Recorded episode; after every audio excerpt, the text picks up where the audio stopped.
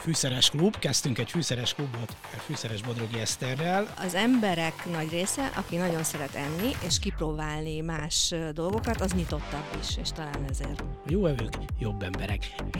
Eszternek volt egy hasonlata, hogy az ilyen főzős műsorok, könyvek, filmek kicsit a pornóhoz hasonlítanak, hogy úgy felkeltik a vágyat, aztán vagy megcsinálod magadnak a dolgot, vagy nem. És hát majdnem olyan jó olvasni róla, mint csinálni.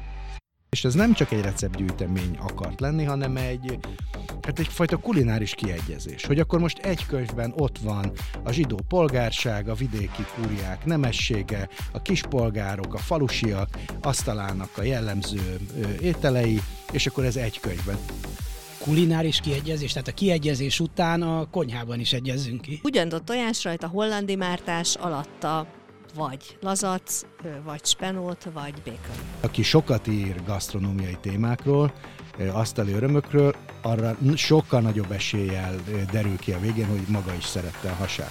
Aki olvas, az biztos, hogy főz.